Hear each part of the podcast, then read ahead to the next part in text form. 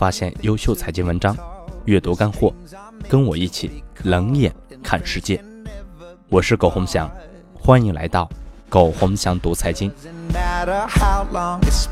以下是今天的主要内容，我们一起来看。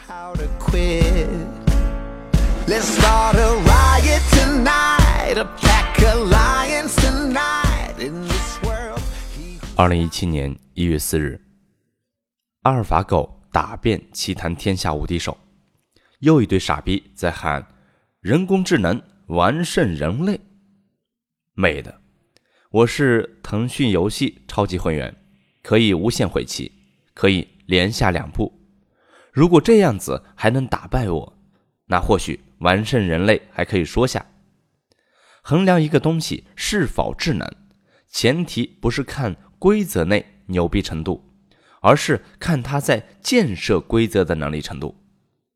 只有能打破规则、建设规则的物种，才配得上“智能”两个字。二零一七年一月六日，我对最近所谓的第四方支付，也就是所谓的聚合支付，基本判个死刑，因为不需要聚合，未来市场最多两家垄断。微信支付很可能一家独大，这种情况下要毛的第四方。二零一七年一月七日，比特币市场哪里有什么创新的说法？都是一帮想钱想疯了的赌徒在玩的游戏。最烦，明明是为了赚钱，非要打个创新的幌子。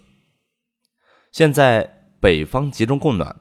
房间里都达到了南方夏天开冷空调的水平。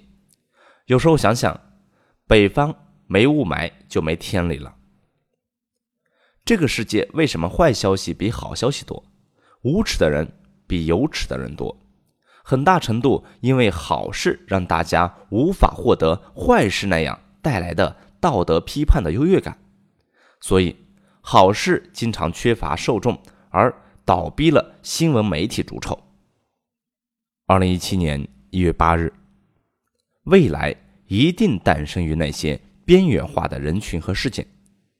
大风起于飘萍之上，猛将发于行伍之间。从投资角度来看，最危险的事情就是相信权威，相信被普遍接受和认定的事情。经济学家为什么总是预言错误？因为他们太关注主流社会，而忘记未来往往是颠覆现在的主流认知的。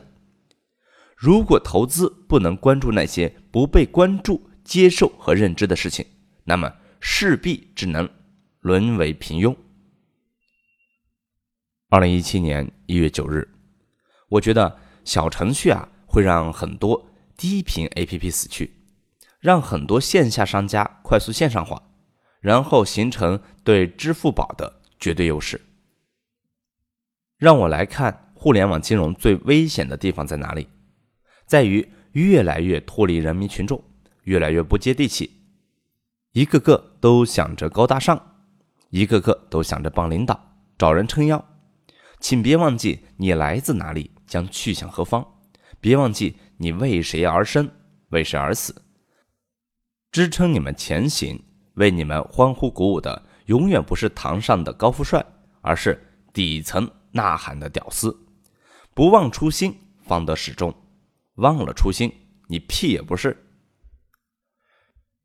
世界往往如此可笑，没什么就越说什么，没道德，所以每天要把道德挂在嘴上，生怕没人知道没道德；没钱，所以整天喊不差钱，生怕被人知道没钱。说不在乎的事情，往往就是最在乎的事情。社会也是如此，整天要呼吁向雷锋学习，往往就是意味着社会没有雷锋。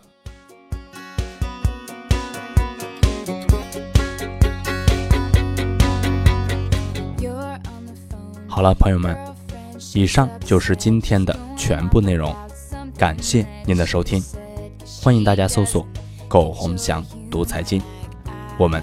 下次再见。